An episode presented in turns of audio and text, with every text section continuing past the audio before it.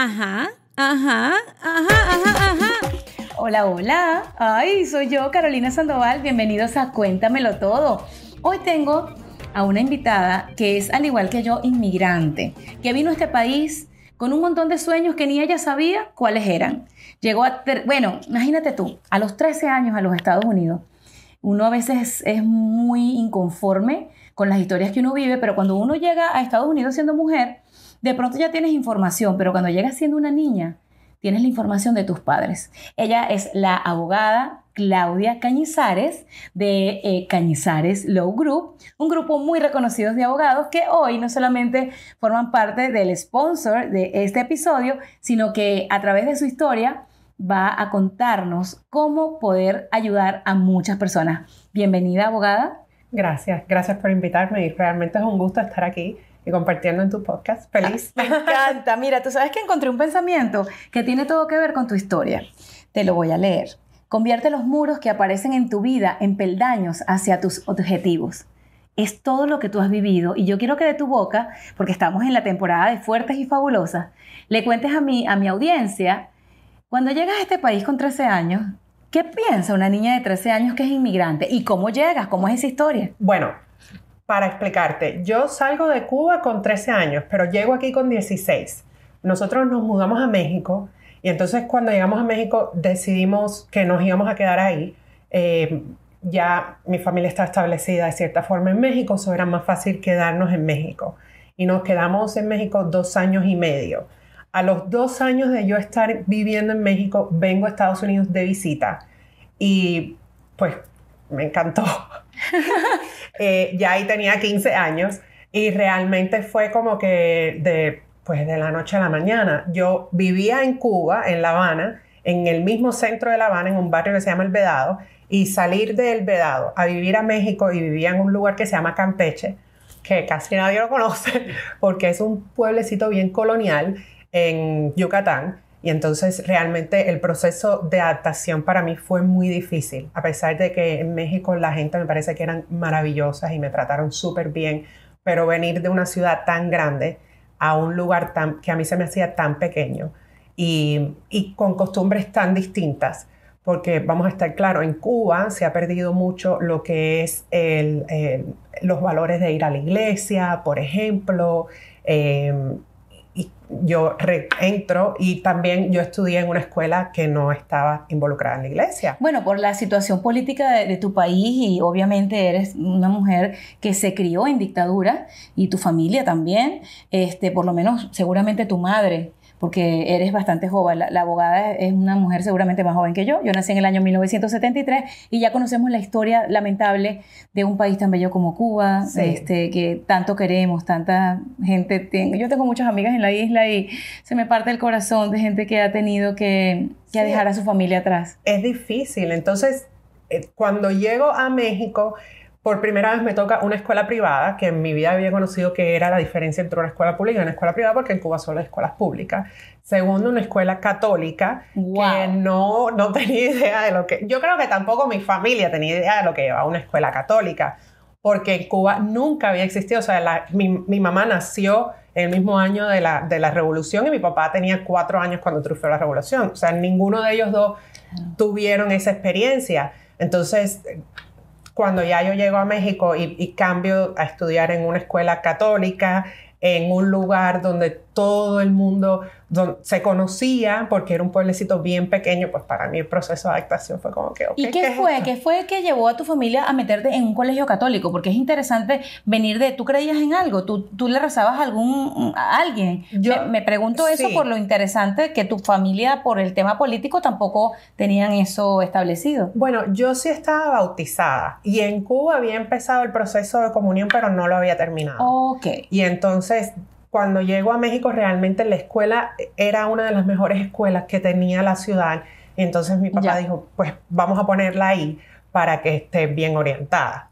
Entonces, y realmente no había muchas opciones, era esa escuela u otra que también es decir, era católica. Que tú fuiste dos veces inmigrante, porque tú vas de Cuba a México con papá y mamá, sí, sí, familia en general, y... Cuando decides que viniste a Estados Unidos, por lo que estoy viendo, de, de una forma bien, o sea, me refiero sin complicaciones, Eh, porque no estoy entendiendo mucho. ¿Tú viniste por, por dónde? ¿Había visa? ¿Había una invitación? Esa parte es interesante. Yo vengo de turista. Eh, me paso aquí quince días y regreso a México y le pido a mi mamá y mi papá que por favor que nos mudemos para Estados ¿Turista Unidos. ¿Turista con visa? Sí, sí, sí, sí.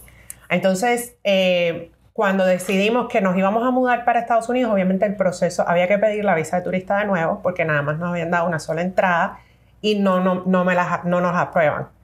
Eh, a mi mamá no se la aprobaron. Y entonces, pues decidimos, bueno, nos vamos por la frontera. Ay, bendito Cristo, bendito Cristo. O sea, ¿tú por qué parte entraste a Estados Unidos? Por McAllen, Texas. O sea, lo que conozco, es frontera conozco. de Reynosa con McAllen. Conozco McAllen y créeme que es un lugar de gente maravillosa. De hecho, que si no estoy mal, de ahí se ve Juárez. No. Juárez se ve del por el Paso. Paso, es verdad. Juárez Disculpen mi geografía, pero es que yo conocí McAllen, conocí El Paso, conozco Monterrey, conozco eh, um, ta, ta, ta, ta, Guadalajara, o sea, pero claro, miren, miren mi geografía, eso no se puede decir. Pero entonces, eh, vienes por eh, McAllen. Por McAllen, exacto. Entro por Reynosa, nos presentamos en la frontera en agosto precisamente, fue, creo que fue como un dos de agosto, si la memoria no me falla, del año dos mil dos. Y nos detienen, nos llevaron detenidas. Ay, mío. A mí y a mi mamá, porque cruzamos mi mamá y yo nada más. Y nos llevan, y estamos aproximadamente como unos cuatro días eh, detenidas en la frontera, en un centro de familia. Y después nos dejan libres y ya, pues, pudimos venir para Miami. Me acuerdo que, pues, los familiares nos dijeron, cójanse un bus de...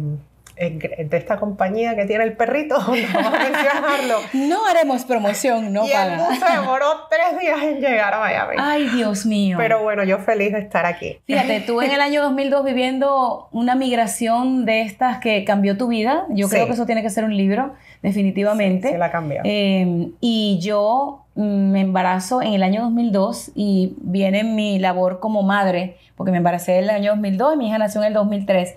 Cuando tú llegas acá con quince años, eh, Claudia, ¿qué fue lo primero que, que querías hacer? ¿Cómo era ese pensamiento de una quinceañera con base en lo que habías pasado? Que nadie te lo había dicho, no estaba escrito en un diario, no era lo que Claudia quería hacer, lo quiero poner en mi diario. Yo sabía que yo quería estudiar, eh, no estaba clara de exactamente qué era lo que quería estudiar, pero que quería estudiar. Entonces, obviamente la mayor preocupación es cómo me voy a adaptar al idioma, porque viene el cambio del idioma. Aquí todo es en inglés. Y yo tenía un cierto conocimiento del inglés, pero no era perfecto. Tu inglés era no good looking. Era, como decía Celia Cruz Azúcar. Era, bueno, no lo tenía, era mejor de lo que yo me imaginaba. Es lo que porque, pasa, sí. Porque realmente, por suerte, gracias a que estuve en México, eh, en la escuela que estaba, era una escuela tan buena, que me habían dado muy buena base. Entonces, cuando llego, pues no llego en cero. Llego ya como con un nivel tres, fue lo que me pusieron en la escuela. tres de cuatro niveles. Eso wow. no estaba tan mal. No, chica, tú llegaste mejor que muchas. Mira que yo después que, que vine de un curso de inglés, yo lo único que le decía a la gente, and I speak English better than before. O sea, eso era lo que yo le decía a la gente, pues chámela. Y yo hablaba supuestamente con acento británico. Yeah. Better, butter, you know, Waterloo. Eran unas cosas locas. No, sí, de cuatro era tres, tú estabas muy adelantada. ¿Te gradúas de high school? Sí. ¿Y qué lleva a Claudia Cañizares, la hija de dos inmigrantes, a decir yo quiero ser abogada? Fue, yo creo que a veces el, el, uno se propone, pero a, el camino te lleva a donde tú tienes que ir. O sea, yo real, a mí lo que me apasionaba era la psicología. Ay, mira no qué bien. Bueno, un abogado tiene de todo eso un poquito. A mí lo que me apasionaba era la psicología y específicamente la psicología forense. Entonces, no, Claudia, por favor. Yo, ya va. Yo, cada, cada frase, discúlpenme, me está sorprendiendo. ¿Por qué querías hacer eso? Yo no sé.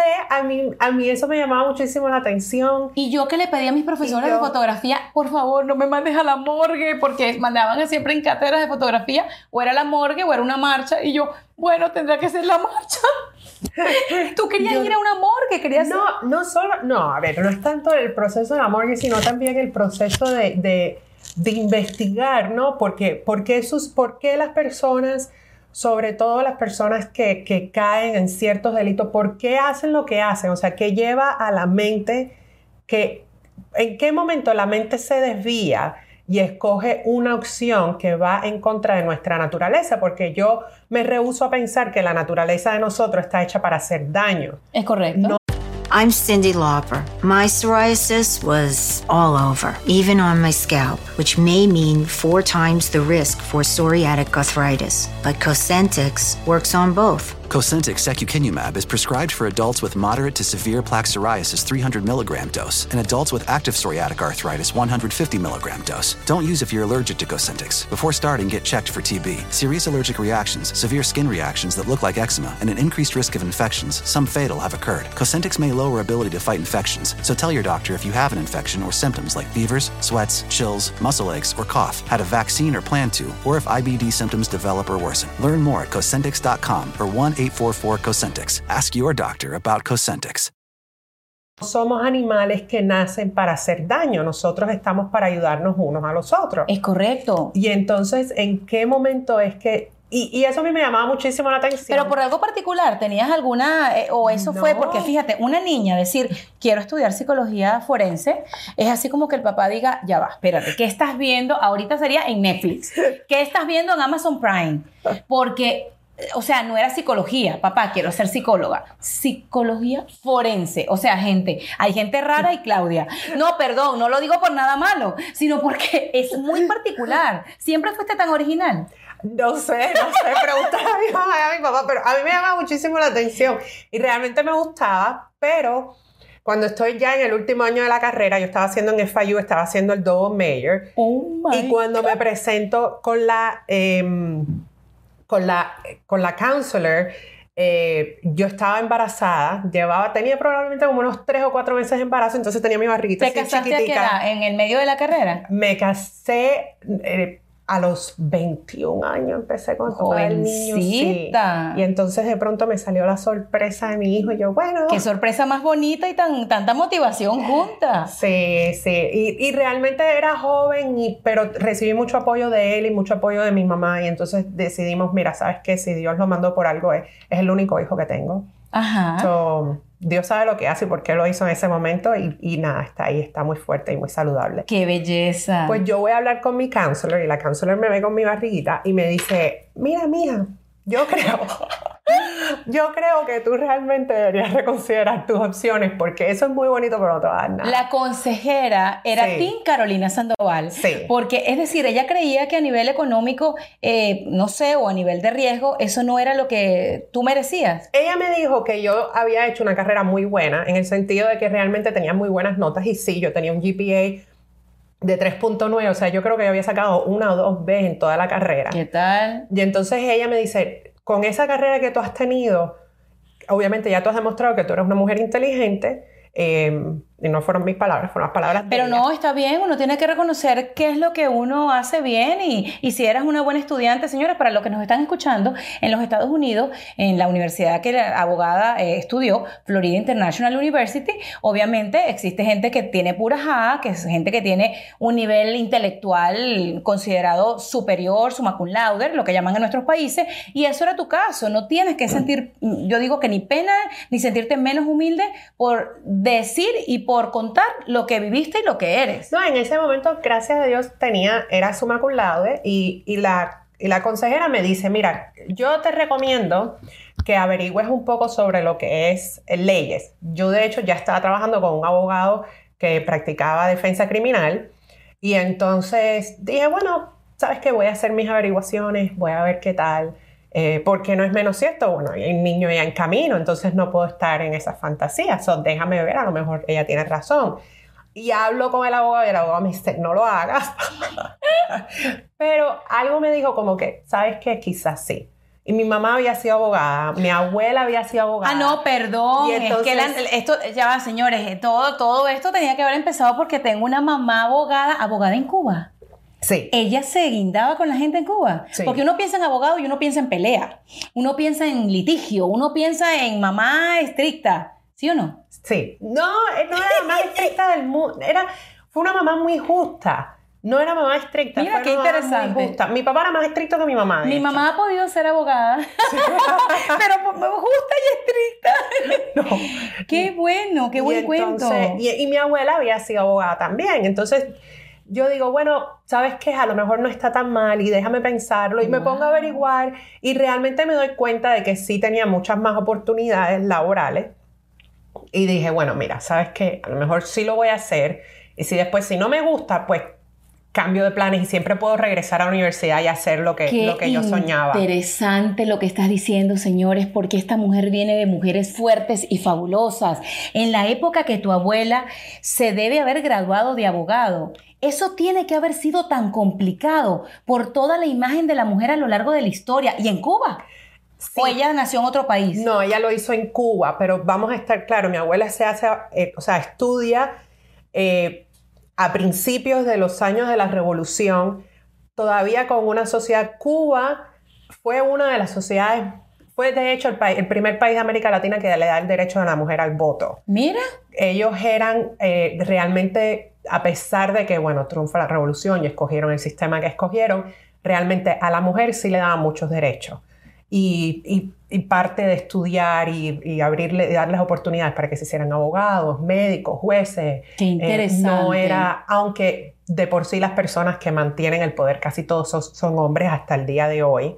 Hay muy pocas uh-huh. mujeres en el poder, pero sí les daban oportunidades para estudiar. Te viene en la sangre, esto es genético, señores. Nuestro A D N determina muchísimo. Mira que estoy ahorita informándome con mucha gente que hace biofísica y ustedes dirán que uno se pone como a buscar por donde no hay, pero es que es muy interesante lo que somos a nivel genético y obviamente como vamos programando en el transcurso de nuestra vida nuestros intereses, pero es que te viene de mujeres fuertes. Yo no veo otra cosa frente a mí sino una mujer que una mujer le dijo que no tenía nada más que ser bonita, sino que podía utilizar su talento en donde sea que lo quisieras desarrollar. Bueno, definitivamente en mi familia nunca fue una opción decir, bueno, vas a vivir de, de, de la... De, de, de, de casarte, de, de, de casarte, que un hombre te haga millonaria. Exacto, nunca fue una opción. Siempre fue, siempre me inculcaron como que tú tienes que ser una mujer independiente, tú tienes que ten, estar dispuesta A, a, a tenerlo todo por ti misma y no tener que depender de nadie, porque uno nunca sabe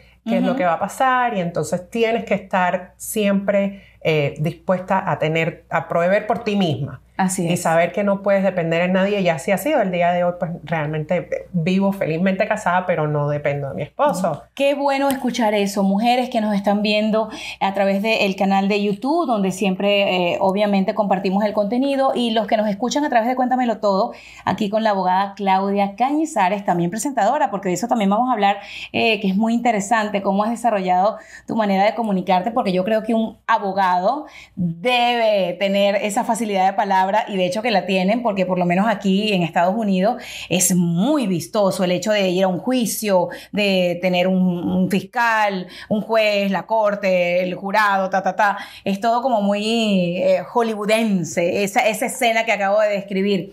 Pero qué maravilla lo que cuentas. Eh, por lo que estoy pensando, tienes a tu hijo antes de convertirte en abogada, ¿cierto? Tengo a mi hijo antes de entrar a la escuela de leyes. Okay. Yo entro ya cuando el niño tenía un año. Perfecto. Y entonces, estando en la escuela de leyes, bueno, pues tenía que hacer las dos cosas. ¿Qué? Mamá full time. Espectacular. Y, y entonces, y para colmo estaba soltera. Okay. Ya después me quedo ahí soltera con el niño, pero, pero, en fin, yo creo que a veces, eh, a mí la vida me ha enseñado que a veces a, te llegan ciertos retos y tú tienes que tomarlos, no como retos, eh, tienes que tomarlos como enseñanza. Hay cosas que pasan y uno tiene que aprender. Uh-huh. Y no puedes decir, oh my God, qué difícil, esto, esto es un reto. No, no es un reto, es, es parte de la vida. Estás... Un peldaño más de tu escalera. Exacto. Como lo dijimos al principio. Pero ¿sabes qué me gusta? Tú y yo tenemos algo en común, abogada. Eh, las dos fuimos madres solteras. No me gustan mucho las etiquetas, pero yo sé que las personas que nos escuchan eh, conocen mucho el término porque, bueno, cuando crías a tus hijos o decide el papá del niño o de la niña no estar en la foto, eh, definitivamente esa, esa es la leyenda. No me conozco los insights dentro de la relación papá de tu hijo, tú y él. No me interesan, eh, no son relevantes. Pero lo importante es que como madre soltera sabes que se vive. Como estudiante con un hijo chiquito, sabes que se vive. Es interesante porque te conviertes en abogada con un background de empatía muy, muy bueno para poder llevar adelante todo lo que seguramente haces ahora. Casos de migración, casos de children and family, si es que los trabajas. No sé si trabajas con felonías y ese tipo de cosas. pero toda la historia de alguien, que es lo que siempre les digo, a mí no me importa la profesión mucho de las personas, sino la historia que hay detrás y cómo esa persona logra que sus vivencias lo hagan desarrollarse de forma exitosa en esa labor. ¡Qué sí, bueno! Más empatía. Eh, realmente me he enfocado nada más en lo que ha sido inmigración. Yo empiezo practicando accidentes, que por cierto todavía me gustaría regresar en algún momento a hacerlo de nuevo, uh-huh. pero me quedo practicando y me, me toca, consigo un trabajo haciendo inmigración con una abogada aquí en el sur de la Florida y empiezo a practicar con ella y me gustó muchísimo y de cierta forma fue como un poco regresar a, a ver lo que ya yo había vivido, el proceso de inmigración que hice con mi mamá, el proceso de haber estado en corte, porque a nosotros nos tocó ir a la corte de inmigración. A mí me toca que un juez me dé mi residencia, me toca que un juez le niegue la residencia a mi mamá. Pero a mi mamá le negaron la residencia. Y, y le, le... Hi, I'm Cyndi Lauper. My scalp was covered with psoriasis, which could lead to psoriatic arthritis. But Cosentyx treats both. Cosentyx Secukinumab is prescribed for adults with moderate to severe plaque psoriasis three hundred milligram dose and adults with active psoriatic arthritis one hundred fifty milligram dose. Don't use if you're allergic to Cosentyx. Before starting, get checked for T B, serious allergic reactions, severe skin reactions that look like eczema, and an increased risk of infections, some fatal, have occurred. Cosentyx may lower ability to fight infections, so tell your doctor if you have an infection or symptoms like fevers, sweats, chills, muscle aches, or cough, had a vaccine or plan to, or if I B D symptoms develop or worsen. Learn more at Cosentyx dot com or one eight four four Cosentyx. Cosentyx works for me. Ask your doctor about Cosentyx.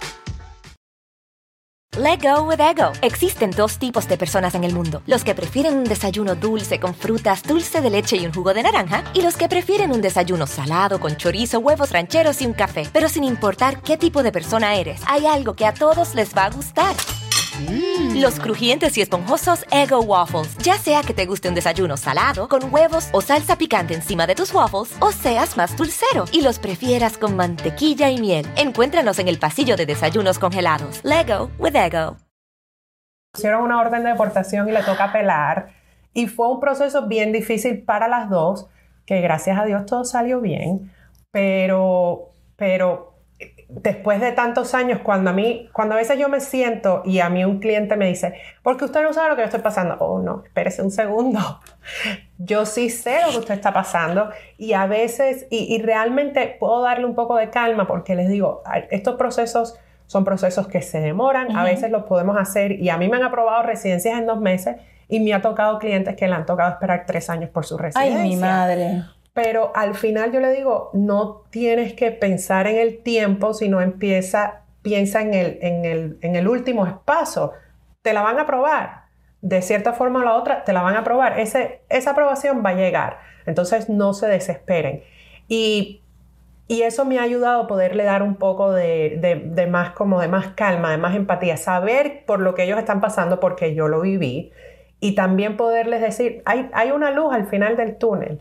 No hay, no, no se dejen claro. opacar por esa oscuridad y a veces también cuando te llega una negación y que a veces la gente dice... ¿Has llorado, ¿Has llorado con una familia que tal vez le dices, mira, llegó una carta de deportación a estas personas que están como que entraron aquí a Estados Unidos, tal vez como tú entraste y tienen que ir al lugar por donde entraron? A, a, conozco mucha gente que yendo a buscar su salvación o su perdón, um, se lo han negado y han tenido que quedarse en el lugar donde, de donde vienen, donde nacieron, pero donde no han vivido. Sí. Niños que han venido chiquitos y que tienen que ir a arreglar su situación. ¿Te ha tocado? Sí, me han tocado esos casos. Me, no han sido muchos, gracias a Dios. Gracias a Dios. ¿Pero sufres con esta familia? Sí se sufre, pero también se aprende mucho.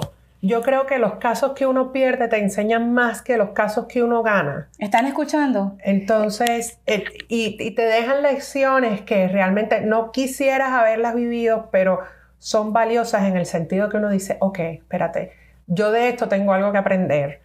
Y esto a mí me va a enseñar un valor. Y a veces también uno tiene que aceptar que a lo mejor era el, eh, lo que le tocaba a esa persona vivir. Uh-huh, uh-huh. Y, y a pesar de que hiciste todo tu trabajo y que lo defendiste o la defendiste de la mejor manera posible, que lo hayan deportado a veces es la ley. Ya, uh-huh. no, no, el juez no estuvo de acuerdo contigo, terminó con la persona con una orden de deportación y, a ve- y, y no le pudiste quitar esa orden de deportación a pesar de apelaciones y cosas.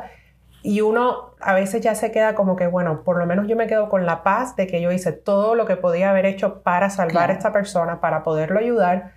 Y también te enseña muchísimo, porque sabes, eh, no voy a decir que, a veces, que el error que cometiste, porque a veces no cometiste ningún error, es simplemente el, la decisión del juez y ya. Pero igual siempre deja algo. Sí. Y se aprende más cuando uno pierde que cuando uno gana, pero gracias a Dios no me ha tocado mucho. Pero eso, qué bueno, yo creo que este masterclass que acabas de dar en esa frase le sirve a todas las personas para cualquier aspecto de la vida.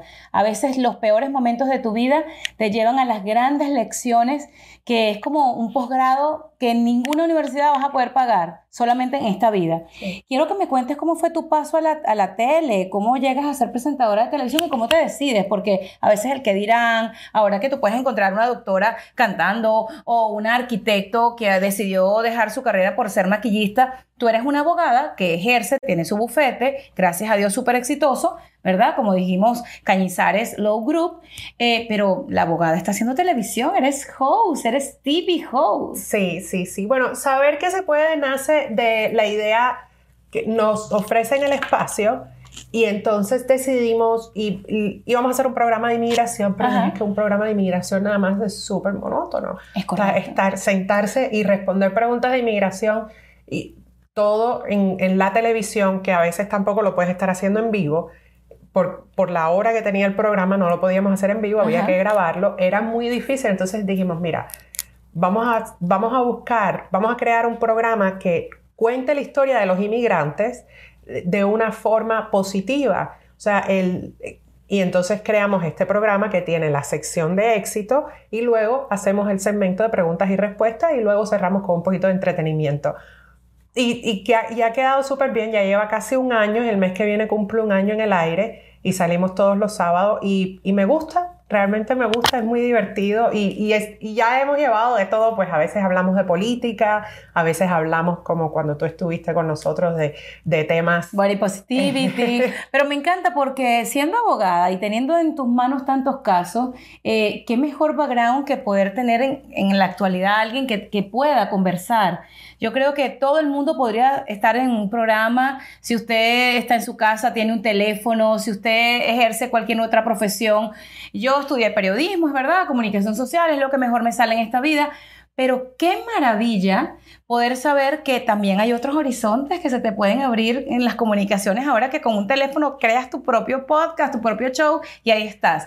Si tuvieras que escoger para ya finalizar en esta primera de las muchas que seguramente tendremos oportunidades para hablar, porque sé que encontraste un príncipe azul, vamos a ponerle ese nombre, o tu media naranja, somos un poco románticas las mujeres porque cuando obviamente la vida nos dio limones, después nos da un poquito de miel.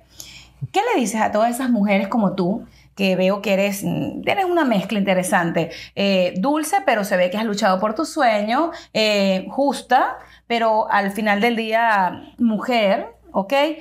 ¿Cómo una mujer como tú, eh, después de tanto, eh, elige un compañero de vida y cuáles serían los parámetros y, y recomendaciones que le das a ese montón de mujeres fuertes y fabulosas que a veces dicen, no, es que para mí ya no debe haber la horma de mi zapato? Yo creo que no es verdad, pero a veces nosotros, eh, yo aprendí de forma muy difícil que a veces uno se busca proyectos, estos hombres proyectos, y hay que aprender, primero, no ser tan exigente, nadie es perfecto, no hay uno que sea perfecto, no existe, pero saber con qué imperfecciones tú puedes vivir. Tú puedes hacer, decir, ok, este hombre tiene esto positivo y tiene esto negativo, pero esto es algo que yo, a pesar de que es negativo y a mí no me gusta, yo puedo vivir con eso, yo lo puedo aceptar así. Y entonces, y dejarlo así, no pienses que lo vas a cambiar porque ya el hombre no va a cambiar, aunque tenga veinte años, cuarenta años, ese hombre no va a cambiar. Déjame anotar eso, ese hombre, ese hombre no va a cambiar. No va a cambiar. No ¿Qué va a más? Cambiar. Él se queda como es. Usted es quien lo tiene que aceptar como es y si no te gusta las cosas negativas que tienes, déjalo ir. Déjalo Esa parte ir. Me gustó, si no, déjalo, anoten, déjalo ir. ir. Esa frase me encantaría que me las escribieran en mi Instagram, arroba Veneno Sandoval. ¿Y la tercera? No, ya, de, ya, ser feliz, adaptarse con lo que es y ser feliz. Entonces realmente yo con mi esposo encontré cosas muy positivas, que tienen muchas cosas más positivas que negativas. ¿Bota la basura? Oh, sí. ¿Tiene la cama? Bueno, conmigo.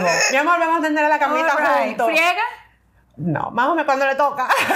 Sí, bueno. Pero no, sí, sí, sí. Si yo cocino, él me dice, yo organizo la cocina. Saludos, yo, yo friego, saludos yo friego, a la yo casa. Me encargo de la cocina. Saludos a la casa de la abogada Cañizares. Abogada, tú eres muy divertida, eres muy linda. Yo quiero que te sigan conociendo. Gracias por haber estado en Cuéntamelo Todo desde los estudios de grabación de Karen Pava Institute, donde no solamente puedes aprender la técnica del microblading, sino disfrutar de una vibra espectacular. Yo soy Carolina Sandoval. Me puedes seguir en redes sociales, en Instagram como arroba Veneno Sandoval, y por supuesto te voy a dejar los datos de la abogada para si tienes algún caso de migración, te vas a ir a otro país, desde los Estados Unidos incluso. Tú haces muchos casos que sí. hay gente que ah, ya tiene su residencia permanente, pero ya está en sus últimos años y se quiere retirar en otro lugar, estilo lo que pasó con Tina Turner, que se fue a vivir a Suiza. Tú puedes ayudar en ese tipo de cosas, ¿verdad? Yo puedo ayudar en eso, y no solo eso, yo hago todos los tipos de casos de inmigración, pero no solo aquí en la Florida, sino por todo Estados Unidos. Tenemos clientes por todo Estados Unidos. Que eso es maravilloso. Donde usted esté, nosotros vamos. Incluso si van a venir y quieren preparar un regreso a, a, a la libertad, porque fíjense una cosa, vivir en unas tierras de libertad, yo soy venezolana,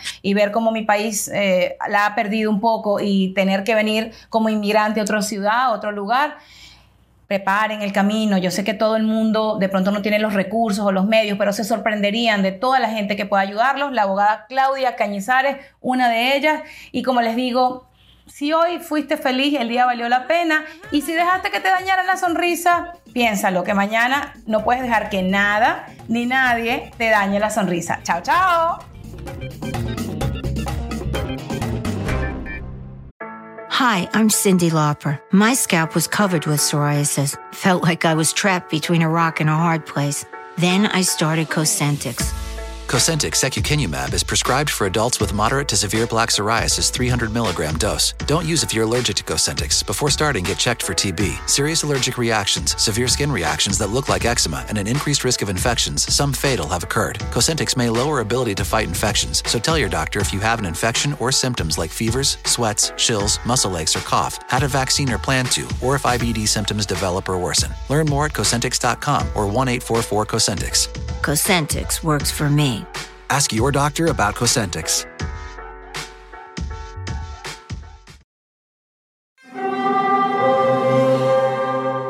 Hear that? It's the call of the Crave. And when the Crave calls, you know what to do. Try the five dollar Bacon Bundle, because the only thing better than a White Castle slider is a White Castle slider topped with crispy hickory-smoked bacon. So pick any two of either the Bacon Cheese Slider, nineteen twenty-one Bacon Cheese Slider, or Chicken Bacon Ranch Slider, and also get a small fry for just five dollars with the five dollar Bacon Bundle.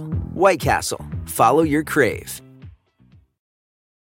Let go with Eggo. Existen dos tipos de personas en el mundo. Los que prefieren un desayuno dulce con frutas, dulce de leche y un jugo de naranja. Y los que prefieren un desayuno salado con chorizo, huevos rancheros y un café. Pero sin importar qué tipo de persona eres, hay algo que a todos les va a gustar. Mm. Los crujientes y esponjosos Eggo Waffles. Ya sea que te guste un desayuno salado, con huevos o salsa picante encima de tus waffles, o seas más dulcero y los prefieras con mantequilla y miel. Encuéntranos en el pasillo de desayunos congelados. Leggo with Eggo.